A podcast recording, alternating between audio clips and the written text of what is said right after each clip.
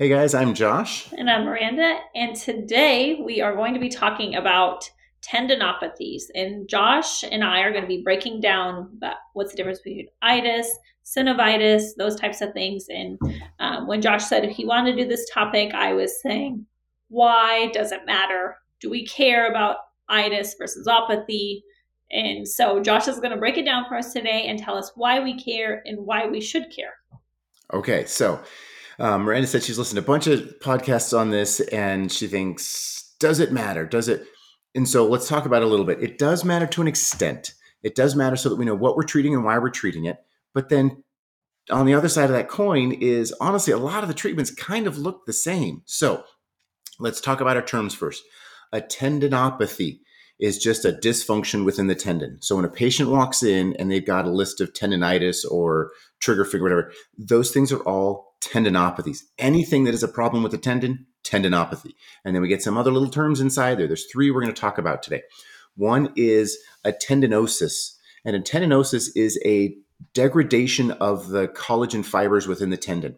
Overstress overwork, starts to get little tears, and it goes from a type 1 to type 3 fibers within that tendon. Not all at once, but some of those fibers start to degrade and turn back into a type 3 fiber. When that happens, they're easier to tear. You get uh, those tears then scar over, and you get adhesions to the fascial layer that doesn't have the light elasticity that it should, not as much as muscles, less elasticity, tighter, more pain ridden function. That's more like lateral epicondylalgia. That's more like the kind of tendon dysfunction you have that's this persistent long pain. If you can catch it before the degradation happens all that much and catch it early, great, your recovery is much better. If not, then you have to go into this longer term rehab. Another term is a tenosynovitis or tenovaginitis, and that's more like trigger finger. That is an inflammation of the tendon sheath that the tendon travels through. So that's trigger finger, where typically under A1 pulley, that tendon sheath inflames and catches as it tries to go through that pulley.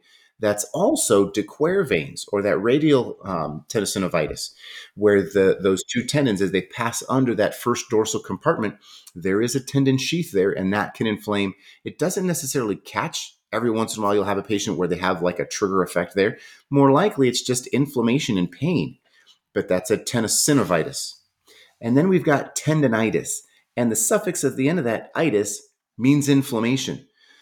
Well, there's articles that disagree on both sides of that, and you can get super caught up in the details and the weeds. There's an article, there's a ton of them. One of them by Reese in 2014 says tendons do not have the vascularity to inflame. It is not possible for them to go through inflammation. But then there's other newer articles that say they can have some inflammation. So when a patient comes in and says, I have tendonitis, or the doctor's script says tendonitis of the of the wrist.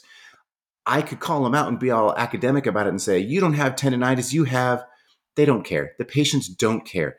Call it tendonitis. Know in your head, I may be working through a tenosynovitis uh, because it's an inflammation of the synovial sheath. I'm working through a tendinosis they have pain in their tendons. That's what they care about. That's what they're coming to us to see treatment for. So it's not necessarily that what we're going to call it in the clinic matters, but what I do for treatment might change. Right. So when you're talking about these terms, we're talking about what's occurring at a cellular level, right? So yes. what's happening when you break down these structures, and and not to say that I, I it does matter. I think when we're stud like when we're studying it too, like to know what treat what treatments are effective. So I think those scientists that are in the lab, these are the details that they really need to know, right? But from day to day, you're probably doing very similar things, I imagine, for synovitis versus um, tendinosis. So yeah, I want yeah. you to tell us what you're doing differently, and then how are you, you know, diagnosing it differently, right? So how yeah. do you know it's not a, um, you know, for a trigger finger, how do you know it's not inflammation of the synovium versus, um, you know, a decrease in the actual space, a stenosis? Yeah. So honestly i'm going more by the the trends of the area. If i know it's in that pulley area where i've got bulk of synovial sheath or at de Quervain's where i've got that bulk traveling under the extensor retinaculum then i know it's more likely an inflammation of the sheath if I've got it more at the origin of the tendon as it comes off of the off of the bony structure, that's more likely to be a tendinosis, like a carpal boss out at the second and third uh, metacarpal bases. That's more of a tendinosis where it gets all junky and bound up. So it's more based on where it is but I could have a tendinosis happening in the synovial sheath, just far less common of that. So, Yeah. what am I doing for treatment? I'm more likely to immobilize a tenosynovitis like a trigger finger just to stop the aggravation of that synovial sheath. So, for a De Quervain's, veins, I'm going to put them in a forearm based thumb spica and say, I don't need to mobilize it entirely. You're going to come out and do some light exercises like I would out of a trigger finger splint to keep PIP from getting stiff. I'm going to come out of there occasionally, but for a couple of weeks, let's stop poking the bear and and make that calm down a little bit. For a tendinosis, like a tennis elbow kind of thing, if it's really really bad, I might immobilize it in a wrist support, but more likely I'm going to say let's do the things that break up scar. And immobilization doesn't necessarily break up scar. It can keep us from making it worse if it's in, you know, DEFCON 1 status, but I'll work on scar management and massage. I'll work on uh, range of motion to lengthen those tissues back out longitudinally. I'll work on some other things to manage scar as opposed to primarily immobilization. Okay. I think that's a good um, delineation of how you would handle it differently. And do you think it depends on the stage that they're at? Yeah, for sure. I mean, we can have a whole other podcast on what to do for a trigger finger when they come in and they are locked down and not moving.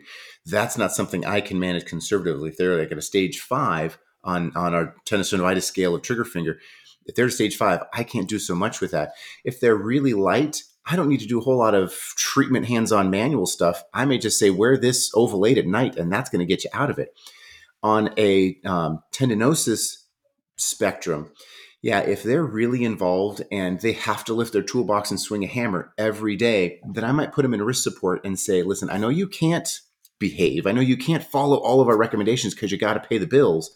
But if you can do it with a splint on, it's going to way decrease the amount of load and stress you're putting on the structure that is in pain and dysfunction. So if they're really far off down that down that scale, then for tendinosis, I'll immobilize it if I need to. Right, and then for the tendinosis, have you done any um, relative motion splinting? I know you talked about the wrist support. What do you feel about the RMOs for these? You know, that's not something I have a ton of um, of exposure to. I haven't seen a lot with that. How about you? Is that something you're doing a ton of? I mean, I wouldn't say a ton, but every once in a while, I feel like it unloads the tendon just enough. You know, I'll usually do the long finger, and it unloads it just enough so it's not too much of is immobilizing the wrist. It's kind of a step in between doing total wrist immobilization versus doing nothing, right? You, you kind okay. of so you have you have less loading, um, and then they still get um, a movement at where they can stretch those structures. So I do think it's a, a good choice and a good choice for someone that maybe, like you said, someone that has to be a little more active Okay. All right. What about a counterforce strap or the little strap around the forearm that we see all the time? Are you a fan of those? Um, no, but I have patients love them. So, you know, if, if someone says they're really loving it, I I'm not like, if someone feels like something is helping, um, you know, unless it's obviously not helping or causing other problems, um, I think if intuitively it's helping them unload those forces a little bit, then okay, fine. But I never really give them out. But I think you know, and I'm not even sure what the research says on those. What about you? You might know more about this. I'm not a fan of it. I don't have a ton of research. It's more anecdotal. I feel like so the structure of it is it's supposed to hold everything together so that one injured tendon origin can't uh, can't get as much excursion. But when they do any no, uh, medium to heavy loading, it's still going to blow through that. So if they feel like the compression is helpful, great. Compression can alleviate pain. That's fantastic. But I don't give them out because I feel like it treats a symptom, not the cause. Um, but again, if they feel like it's helpful, more power to them. You go for it, and maybe just makes them more conscious of of um, sticking to those precautions we've given them. Yeah, and that might be a good topic to do. Um, you know, try to find some articles on counterforce brace pros and cons or something. Yeah, you yeah. know, see what the research actually says because I don't know actually. Yeah, good things to look up. We're always yeah. coming up with more things to to investigate. I know, always learning, right? Yeah, yeah. That'll be a good student project. All right, guys. If you have suggestions for things you'd like us to cover, let us know at uh, um, at info excuse me info at handtherapyacademy.com or you can find us online at, uh, at handtherapyacademy.com. Uh, we'd love to hear from you guys and uh, let us know what you think.